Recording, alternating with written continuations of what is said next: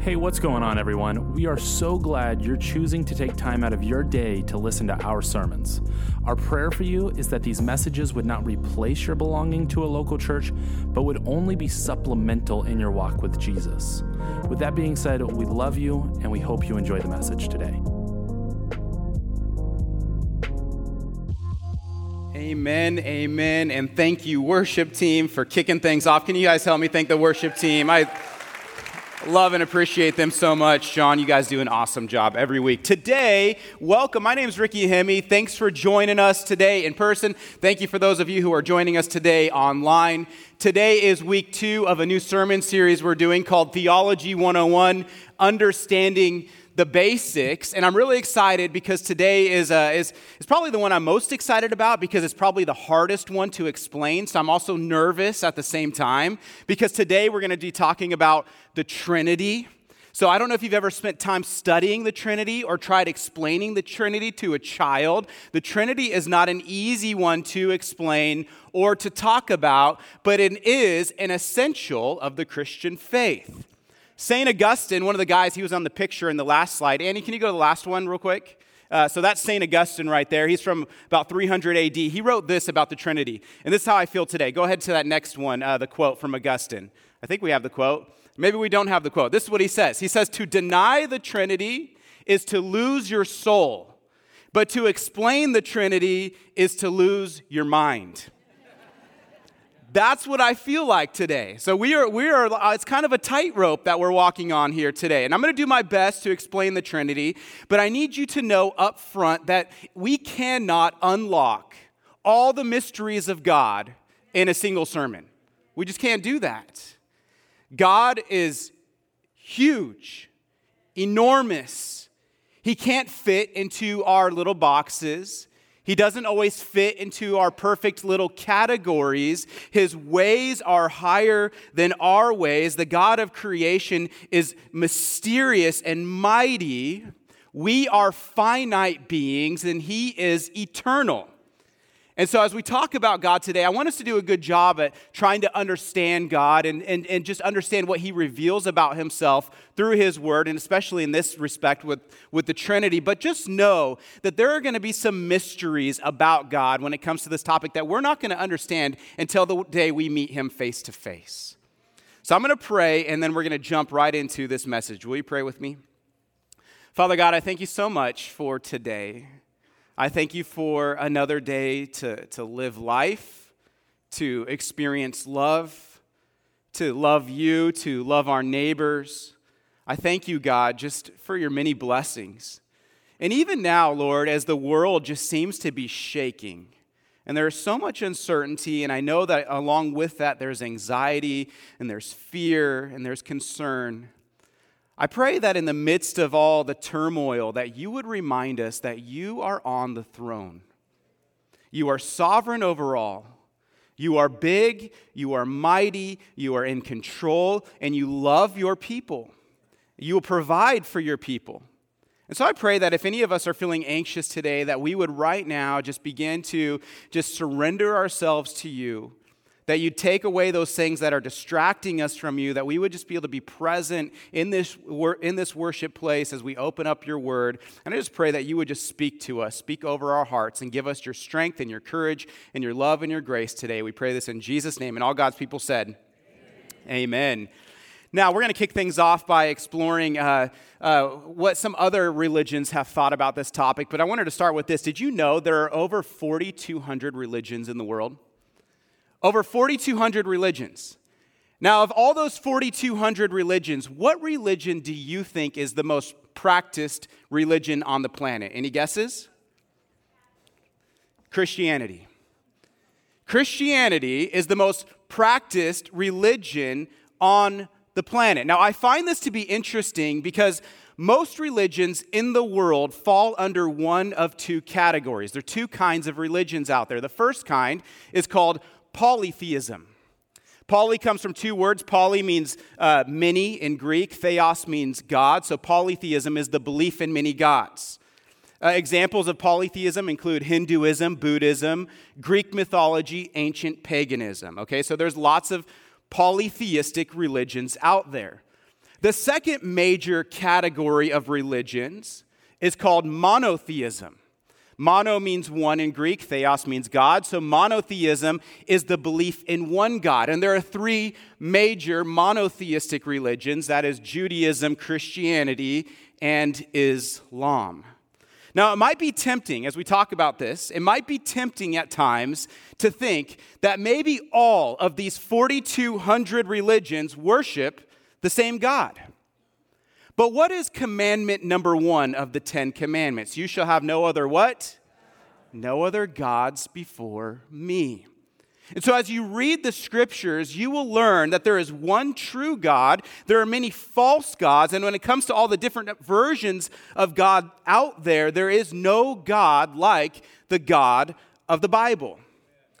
And what makes Christianity unique, what sets Christianity apart from every other religion on the planet is that we worship a triune God. We believe in something called the Trinity. Trinity is simply this one God, we worship one God in three persons. Trinity, one God in three persons. That's what sets Christianity apart from every other religion on the planet. Now, the interesting thing about the word Trinity is that it doesn't actually exist in your Bible. Did you guys notice that? If you read your Bible, you, would, you can't find the word Trinity. The word Trinity was invented by a guy named Tertullian around 200 AD, and he invented the word to help describe a reality that we see in Scripture. People were trying to figure out how to explain the fact that we worship one God in three persons, so they, come, they came up with this word Trinity. So the word Trinity isn't inspired, but the idea of the Trinity is inspired. One God and three persons. So, what does the Trinity mean? Here, let me give you a definition Trinity defined. Here's the Trinity defined God eternally exists as three persons Father, Son, and Holy Spirit. And each person is fully God, and there is one God. That's the Trinity. Now, I know that's kind of hard to comprehend at first, so we're going to kind of walk through this today. And today I want to answer three questions about the Trinity. The first is what's the scriptural basis for the Trinity? The second is what are some major doctrinal errors regarding the Trinity? And the third is how does the Trinity impact our everyday lives. Okay, so so you got to hang with me today because I'm struggling with this message because there are two ways that this message could, could go. One is this could be just a, a, a lecture. And I know you guys don't like lectures. I know that my kids don't like lectures, and so I'm going to try to not make it a lecture. The other thing is, it could be a sermon, and we might miss out on some of the important information. So hang with me. I'm going to try to do my best to give good information and also application throughout the message. So, question number one is this What is the scriptural basis for the Trinity? Now, one of the challenging things about teaching on the Trinity is that it's a doctrine that is progressively revealed throughout Scripture. This means that the Bible doesn't just come and say outright, right at the beginning, that God is Trinity. Instead, it progressively reveals the nature and the essence of God as the message of Scripture unfolds. We call this progressive revelation. In the Old Testament, the Trinity is alluded to. But in the New Testament, the Trinity becomes more explicit. So let's begin with the Trinity in the Old Testament. Well, hints of the Trinity are found at the beginning verses of the Old Testament. This is what it says In the beginning, God created the heavens and the earth. And the who? Spirit of God was hovering over the face of the waters. So, right here, right when you open up your Bible, right off the onset, the beginning pages, we are introduced to the fact that God exists as God the Father, God the Spirit. And if you were to open up John chapter 1, it would say, In the beginning was the what? Word. And who is the Word? And who is, and who is, uh, yeah, but the, what person of the Trinity is the Word? Jesus, right? So we already see a plurality in the Godhead right at the beginning of the Bible. Now, to, to kind of make this point further, I don't know if you know this, but the word Elohim, Elohim, where we get the word God, this is actually a masculine plural noun. It's plural. So, right off the beginning of the Bible, we see a plurality within God. And you might be thinking to yourself, well, that's not enough for me just yet to believe in the Trinity. We'll skip down a few verses to Genesis 1:26. This is what it says. Then God said, "Let us make man in our image, after our likeness." Now, what's strange about the construction of this sentence? What's strange about it? It's the plural pr- pronouns, right? Let us make man in our image. And so the big idea is right from the beginning of the Bible, although mysterious, we see a plurality within the Godhead. And this plurality continues to unfold throughout Scripture. I'll give you a few more Old Testament examples. The first one is Genesis 3:22. Then the Lord God said, "Behold, the man has become like one of us in knowing good and evil." Next one. Genesis 11, 7. Come, let us go down there and confuse their language. Next one, Isaiah 6, 8. And I heard the voice of the Lord saying, Whom shall I send, and who will go for us?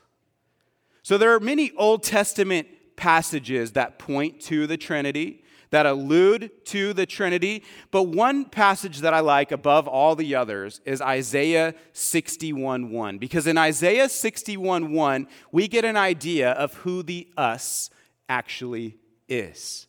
And this is what it says. It's a prophecy about Jesus written 700 years before Jesus even walked on the face of the earth. It's a, it's a passage that Jesus talked about and read. We're going to talk about that in a second, but this is what it says. Speaking of Jesus, says, The Spirit of the Lord God is upon me. The Holy Spirit of the Lord God, God the Father, is upon me. Who's the me in this passage? The Son, Jesus. Because the Lord has anointed me to bring good news to the poor. He's anointed me to bind up the brokenhearted, to proclaim liberty to the captives, and the opening of the prison to those who are bound. Pastor Seth mentioned this passage last week. He likes this passage because he said, in this passage, Jesus looks like a boss. You guys remember that? Jesus went to his hometown, went to a synagogue, he opened up the Isaiah scroll. He had a chance to share with his friends and family members about who he was. He opens Isaiah to Isaiah 66, 61 1. He reads the passage in their presence and he says, Oh, by the way, this is talking about me. And then he drops the mic. You guys remember that? Seth loves that passage. He needs a a t shirt of this passage, okay? So here we see the us that we're talking about in the Old Testament. We see the Father, the Son, the Holy Spirit. Jesus is saying, This is me. In Isaiah, we see not just a plurality, but three distinct persons Father, Son, and Spirit. And to clarify, when I say that each member, when I talk about each member of the Trinity being a person, that does not mean that the Father or the Spirit became human beings. Okay, that's not what I mean when I say person. Rather, what I mean here is that each member of the Trinity has a personality. Each member of the Trinity can be known. Each person thinks and acts and feels and speaks and relates because they are not impersonal forces. They are equally and fully God. Okay, we're going to talk about the Holy Spirit next week. Sometimes when we talk about the Holy Spirit, we treat the Holy Spirit like the force from Star Wars. But the Holy Spirit is not a force, an impersonal force like gravity. The Holy Spirit is a person.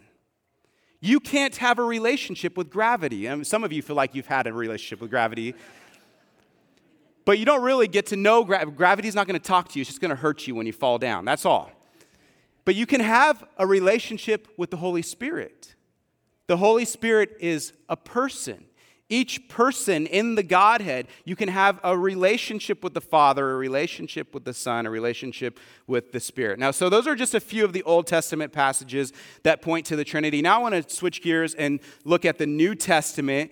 And I want to give you four examples of the Trinity in the New Testament. Here, when we get to the New Testament pages, the Trinity becomes far more explicit. Okay, so I'll give you a few examples. The first is Jesus' birth. We covered this during Christmas when the angel delivered the news of Jesus to Mary, this is what the angel said. He said, The Holy Spirit will come upon you. and the power of the Most High will overshadow you. Who's the Most High? God the who? Father. Therefore, the child to be born will be called holy, the Son of God. That's Jesus. So here we see the Father, the Son, and the Holy Spirit, one God, three persons. Another example of this is Jesus' baptism. When Jesus was baptized, immediately he went up from the water, and behold, the heavens were opened to him, and he saw the Spirit of God, the Holy Spirit, descending upon him like a dove and coming to rest on him. And behold, a voice from heaven said, This is my beloved Son. Here's the Father speaking, my beloved Son, with whom I am well pleased. So here, at one moment, we see three members of the Trinity performing three distinct activities. God the Father is speaking from heaven, God the Son is being baptized, God the Holy Spirit is descending upon the Son. Another great example, the best example, if you guys want one reference to help you with the Trinity, Matthew 28, 18 through 20, the Great Commission. If you want one reference, someone says, Where's the Trinity in the Bible? Go to this one Matthew 28, 18 through 20 the Great Commission. And this is good for a couple reasons. One, it shows the Trinity, and two, it shows your mission as a Christian, our mission as a church. Jesus came and said to them, All authority in heaven and on earth has been given to me. Go therefore and make disciples of all nations, baptizing them in the name. Singular. You see that? The name of the Father, the Son, and the Holy Spirit. Not the names of the Father, the Son, and the Holy Spirit the name, one name, each person fully God, equally God, one God, three persons. Now, even though there's a plurality within the Godhead, we still worship one God. This is where it becomes complicated. We worship one God. Deuteronomy says, we go to the next passage. Deuteronomy says, Hear, O Israel, the Lord our God, the Lord is one. We talked about this when we talked about marriage. Echad. It's a compound one. The Lord is one. The next one is James' passage. You believe that God is one? You do well. Even the demons believe and shudder. One God in three persons. You guys hanging in there so far? Okay. I'll give you one more hint as you're reading your own Bibles. If you want to be more aware of the Trinity in your own reading time, your own study time, look for these three words as you're reading the Bible. Go to the next one. Yeah, three words. Look for God, Lord, Spirit. When you're in the New Testament, you're going to see these three words God, Lord, and Spirit. They come from three different Greek terms theos for God, kurios for Lord, pneuma for Spirit. And these three references are usually a reference to God the Father, Jesus Christ, Lord, our Lord and Savior, and the Holy Spirit. I'll give you an example of this. 1 Corinthians 12, 4 through 6 says this Now there are varieties of gifts, but the same Spirit, pneuma. And there are varieties of service, but the same Lord kurios, our Lord and Savior Jesus Christ. There are varieties of activities, but it's the same God, theos, who empowers them all and everyone. As soon as you start paying attention to those three words, Lord, Spirit, God, in the New Testament, you are going to start seeing the Trinity everywhere. Go ahead and go to the next passage. 2 Corinthians 13, 14. The grace of our Lord Jesus Christ and the love of God, this is God the Father, and the fellowship of the Holy Spirit be with you all.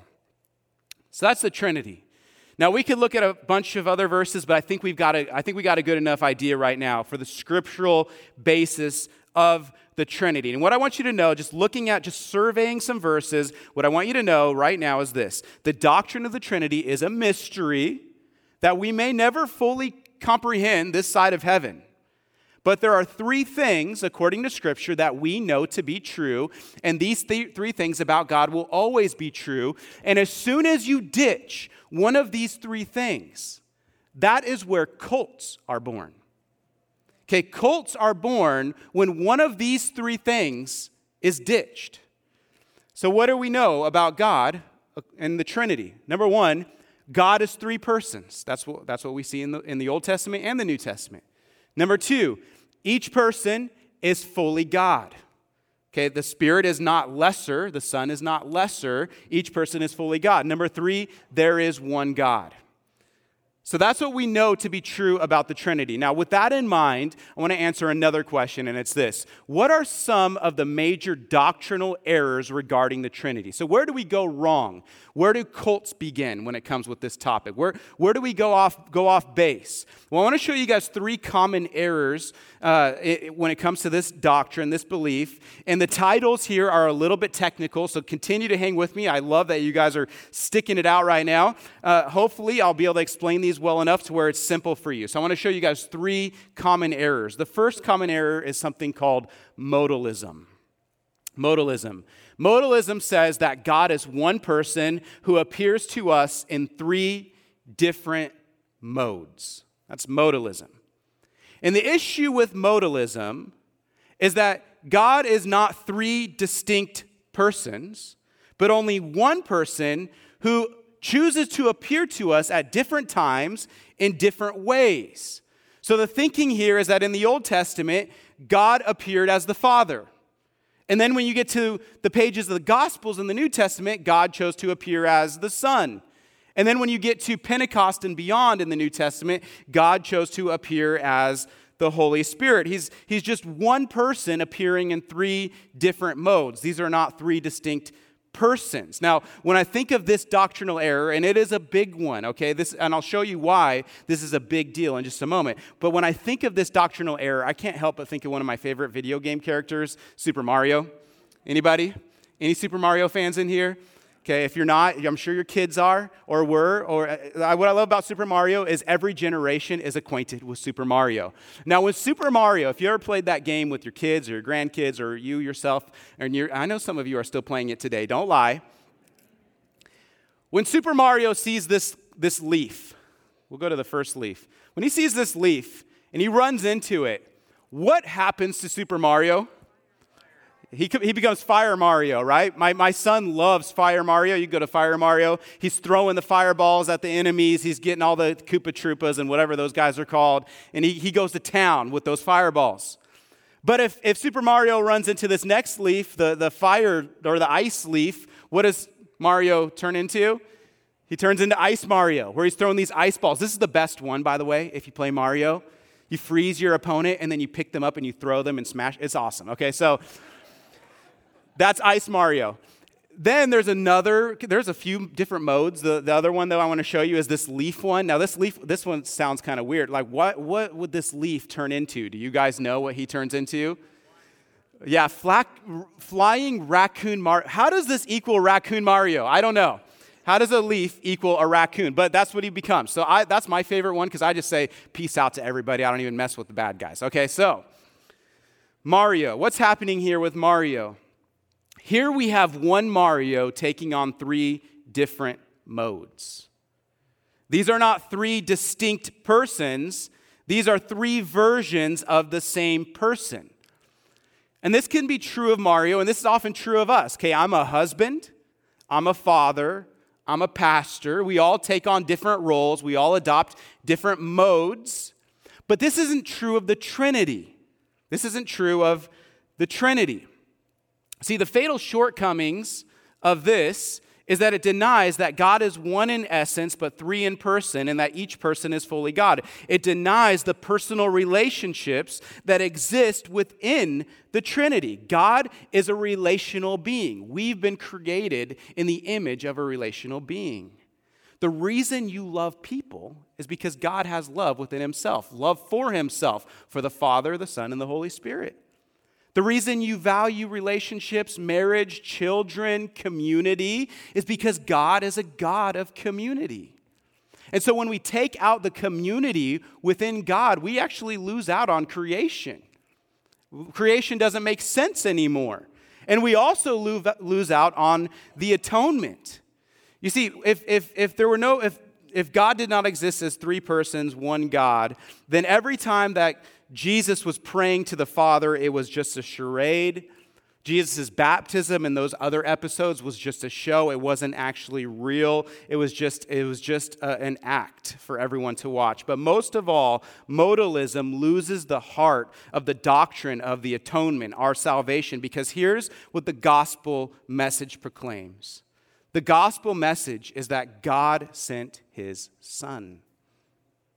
To be a sacrifice for us, and that the Son willingly and joyfully died in our place for our sins to atone for our sins so that we can be made whole. And when we believe in Him, we are saved because when we believe in Him, who is it that applies salvation to us? Is it God the Father, God the Son? No. Who is it that applies God's salvation to us? What's His name?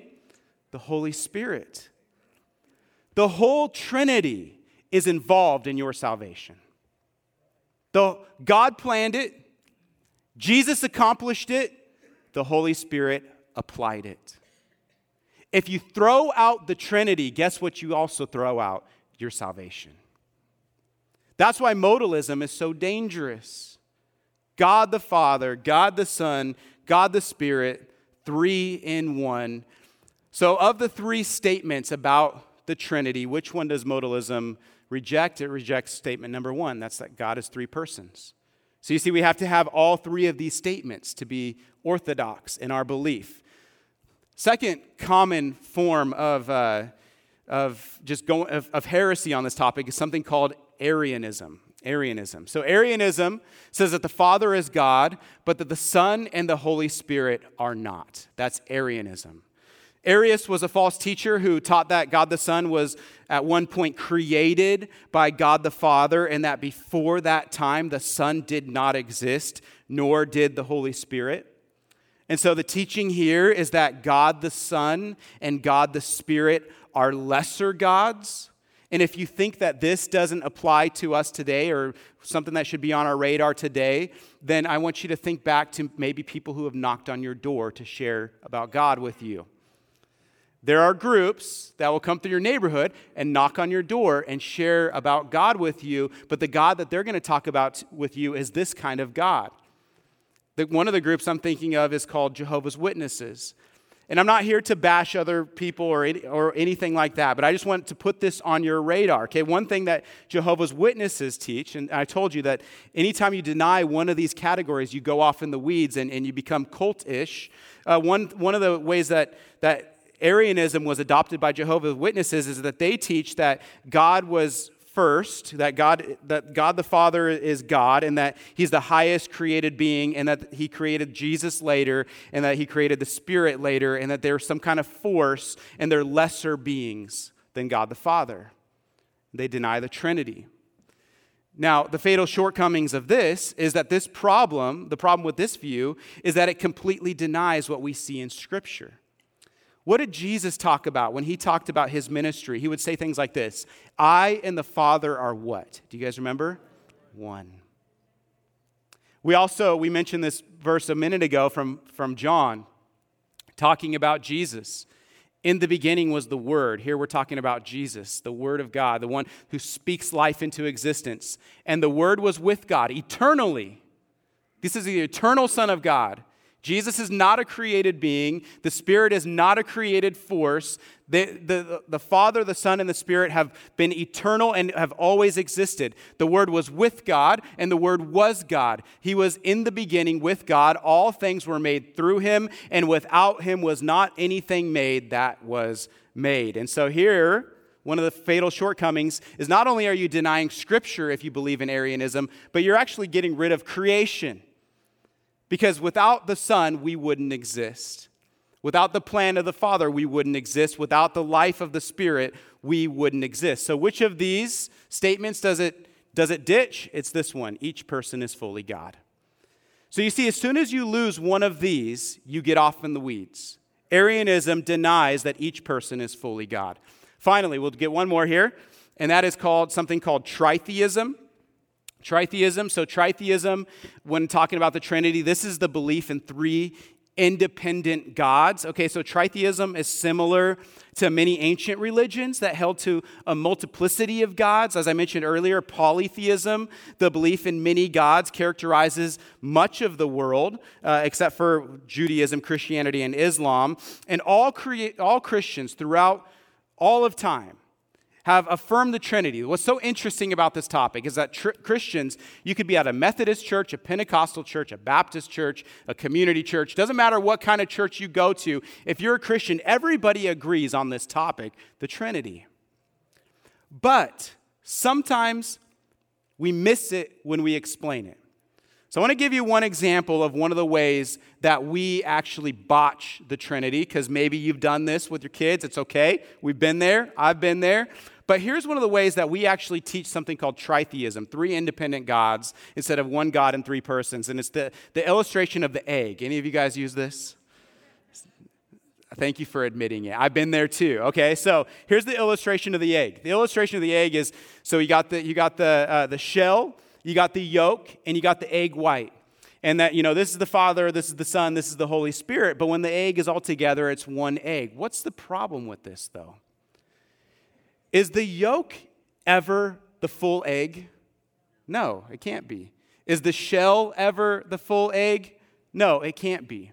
And so every time I've tried to come up with an illustration for the Trinity, I've realized that my illustration actually just invented a heresy. So I stopped with illustrations, okay? I stopped with illustrations. And this is what I chose to do instead with my kids. Instead, I want to model the Trinity through things like prayer.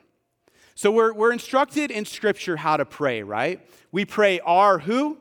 Father in heaven. And what does Jesus say? He says, Anything that you ask in what? my name will be given to you. So we pray to the Father in the name of the Son. And who is the one who fills us with words to say, words to pray over our children, words to pray over our lives, words to pray over our church? What is his name? The Holy Spirit. So instead of illustrations for my kids, I've decided to just go practical with them, to remind them the Father loves you so much, he made you. The Holy Spirit loves you so much. He's going to help you, Johnny, today to be a nice boy. Sissy, the Holy Spirit loves you so much that she's gonna, he's going to help you today to, to, to, to not kick your brother when he's rude, which he deserves it most of the time. Blake, I know you messed up today. And, and, and Blake, I don't know if you have any perfectionist children, but, but, but Blake is a perfectionist when she messes up, she beats herself up over it. She gets so upset. She hates messing up. She has straight A's in school, and she doesn't like anything but straight A's, and she doesn't like messing up or letting anybody down. And so, you know what I have to remind Blake of often? You know, I know that's bugging you that you did that. I know you regret it. I know you're embarrassed. I know you feel guilty. But you know what? Jesus died for that sin, Blake. Jesus loves you. And all you have to do is confess to Him and talk to Him. He'll forgive you. The Father loves you, and the Holy Spirit will help you. That is the beauty of the Trinity. Can I get an amen? amen? This is why this topic is important in the church. One God, three persons Father, Son, and Holy Spirit Tritheism separates the Father, Son, and Holy Spirit. It denies that there is one God. Anytime we deny one of these statements, we get off on the weeds and we, we go into uh, a topic called heresy. And so I wanted to kind of give you guys some guardrails. Now, now I want to wrap this up with some application. How does the Trinity impact everyday life? I gave you an example with my kids, but I want to give you a few other examples. As I wrestled through the application, I came to realize that the Trinity is the supreme example of perfect, loving relationship. You crave relationships, you crave unity, you crave love, you crave transparency, you crave peace, because God is a God of love and peace and transparency and unity. You crave diversity because God is a God of diversity. Everything you crave is because you were created in the image of a triune God. That's what's so important here about the Trinity. We long for these things because we've been created to long for these things. And within God, we learn a lot about perfect relationship. We learn a lot about perfect unity. We learn a lot about perfect communication. Man, that's a good one for marriage. Perfect communication within God, perfect transparency, perfect relational happiness. So, three ways the Trinity impacts everyday life. Number, four, number one is this the Trinity affirms the value of unity and diversity. See, the cool thing about God is that within God, there is diversity Father, Son, and Holy Spirit. But within God, there is also unity. This means that we too should value unity and diversity. Both. We should value diversity, diverse perspectives, diverse cultures, diverse experiences. What I love about South Valley is that not everybody is the same at South Valley. That is something to celebrate. Can I get an amen? We value diversity. One of the ways that we want to grow in diversity as a church is we want to grow in intergenerational ministry. I've been talking to you guys like, guys, who's your guy? Gals, who, what, what's the young girl that you're investing in? What's her name? We want to grow in intergenerational diversity. We want to see all age stages represented. We want to see all ethnicity groups represented. When you come, we want you to see somebody that you relate with, and we want you to be invested in by somebody who's ahead of you further along in life, further along in marriage. Diversity is amazing. We should it, celebrate diversity. And in nature, one thing I learned this week in nature, diversity doesn't take away resources, diversity actually creates more resources.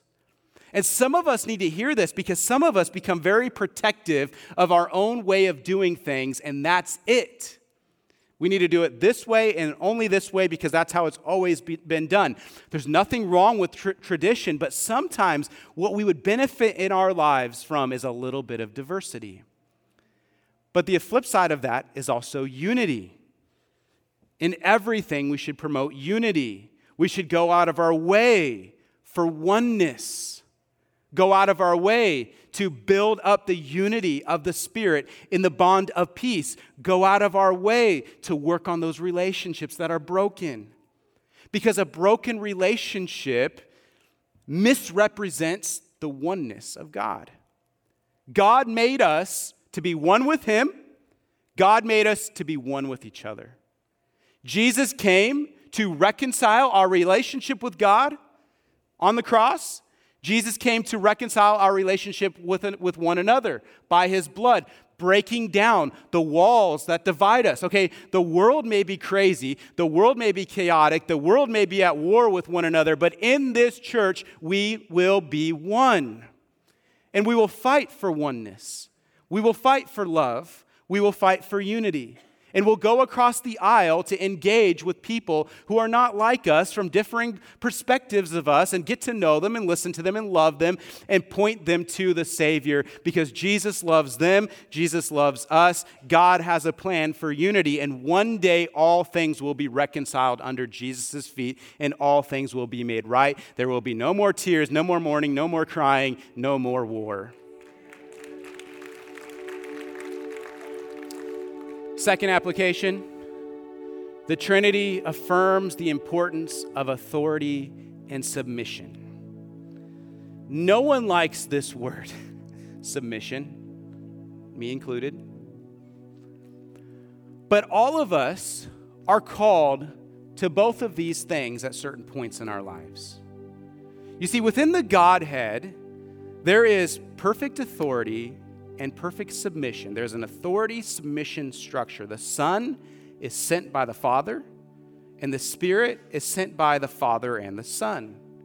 The Son does the will of the Father, and the Spirit glorifies the Son. And never once, when we are singing songs to Jesus, does the Holy Spirit sit back and think, wow, I wish that was for me. The Spirit delights in bringing praise to the Son.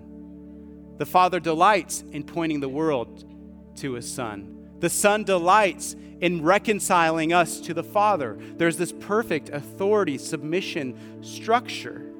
Authority submission structures, they exist all around us, and all of us at times are in position of authority, and all of us at times are in a position of submission. One is not more important than the other. When you're in a position of authority, it doesn't mean you're above somebody. When you're in a position of submission doesn't mean you're actually below somebody or lesser than somebody. This is how the world works. This is how that without authority and submission there would be chaos. If your children don't submit to you, how does your household work out? Chaotically. We all have times where we're in authority, authority over our, over our kids. But we're all, we all have times where we're under authority, under the authority of our boss. We all have times when we're in authority. Even Blake has authority sometimes over John when he needs it. But I'm not the ultimate authority because when I drive down the road, if I decide to go 90 down the 198 and I get pulled over, I can't just run from the cops and say, I don't submit to authority. We, we, the authority submission exists all around us. Here's an example of it in the scriptures, 1 Corinthians. I want you to understand that the head of every man is Christ. The head of a wife is her husband. The head of Christ is God. What we see in scripture is not that God the Father is greater than the Son or that the Son is greater than the Spirit, but that they work together in this authority submission structure to bring about unity, to bring about peace, to work together for the better of one another. And even when you're in authority, guess what you're doing when you're in a position of authority? You are serving those under you. And when you are under somebody else and you respond well and you respect them and you love them, you are honoring God because that's what the Son does to the Father. The Son respects the will of the Father. So, children, respect your parents. Employees, respect your bosses. Respect law enforcement. Respect our governing authorities. I know that's getting harder and harder to do. Respect. And here's the thing one reason it's important to respect them is because others are going to have to learn to respect you. There are times kids need to respect you. You're in a classroom, you're a teacher, that classroom needs to respect you. You're a boss, that, that your employees need to respect you. Authority submission structures are, uh, they, they model the love and unity of the Trinity. Finally, the last thing I want to say about application is this the Trinity models the significance of honesty and integrity. There are no lies in God, no dishonesty, dishonesty in God, no skeletons in the closet, nothing that the Father is hiding from the Son, just complete transparency, perfect love. God is love. He sets the bar for relationships, He sets the bar for healthy marriages, He sets the bar for healthy friendships. And so, one thing that we can learn is to grow in our honesty, in our integrity with our relationships, to model the Trinity in loving others being real with others, being transparent, letting our guard down. I know, church, how hard it is to let your guard down to let people in. But that is where you get to experience oneness, the kind of oneness that exists within God. And so, is your marriage open and honest? In your friendships, are you open and honest? The Father sent the Son so that you can have closeness with God. The Father sent the Son so that you can have closeness with, with one another. The Father and the Son sent the Spirit so that you can love well, you can lead well, you can serve well, you can care. Your heart, if it's shriveled up, it can grow because the Spirit of God will awaken you to be a new person. And if you today want to become a new person, I want you to know today is the day of salvation for you. Today can be the day where you finally say, Jesus, I believe. Holy Spirit, I want you in my heart. I can't do this on my own anymore.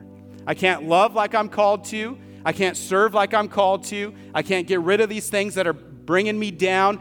I need you to regenerate me to make me new. And the Spirit will come in you. The, Jesus will pay your record of debt in full. You'll be forgiven, made new, and you will have a relationship with the Father, and you will never, ever, ever be the same again.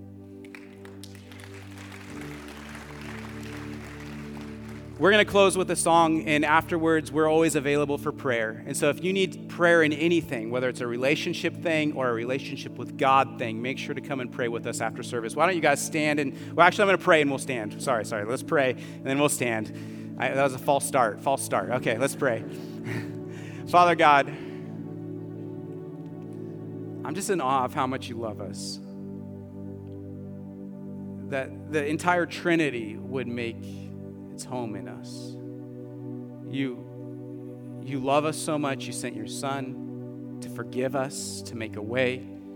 You love us so much that you've chosen not to dwell in temples made by human hands, you've chosen to dwell in the hearts of men and women, boys and girls, anyone and everyone who believes in you. We worship God the Father, God the Son, God the Spirit, three in one. We praise you today. We pray that anything that's been weighing us down, anything that's been beating us up, that we'd surrender, that we'd find your peace, that we'd find your hope, that we'd leave this place knowing you are for us and not against us, and nothing can separate us from your love. Pray this in Jesus' name. Amen.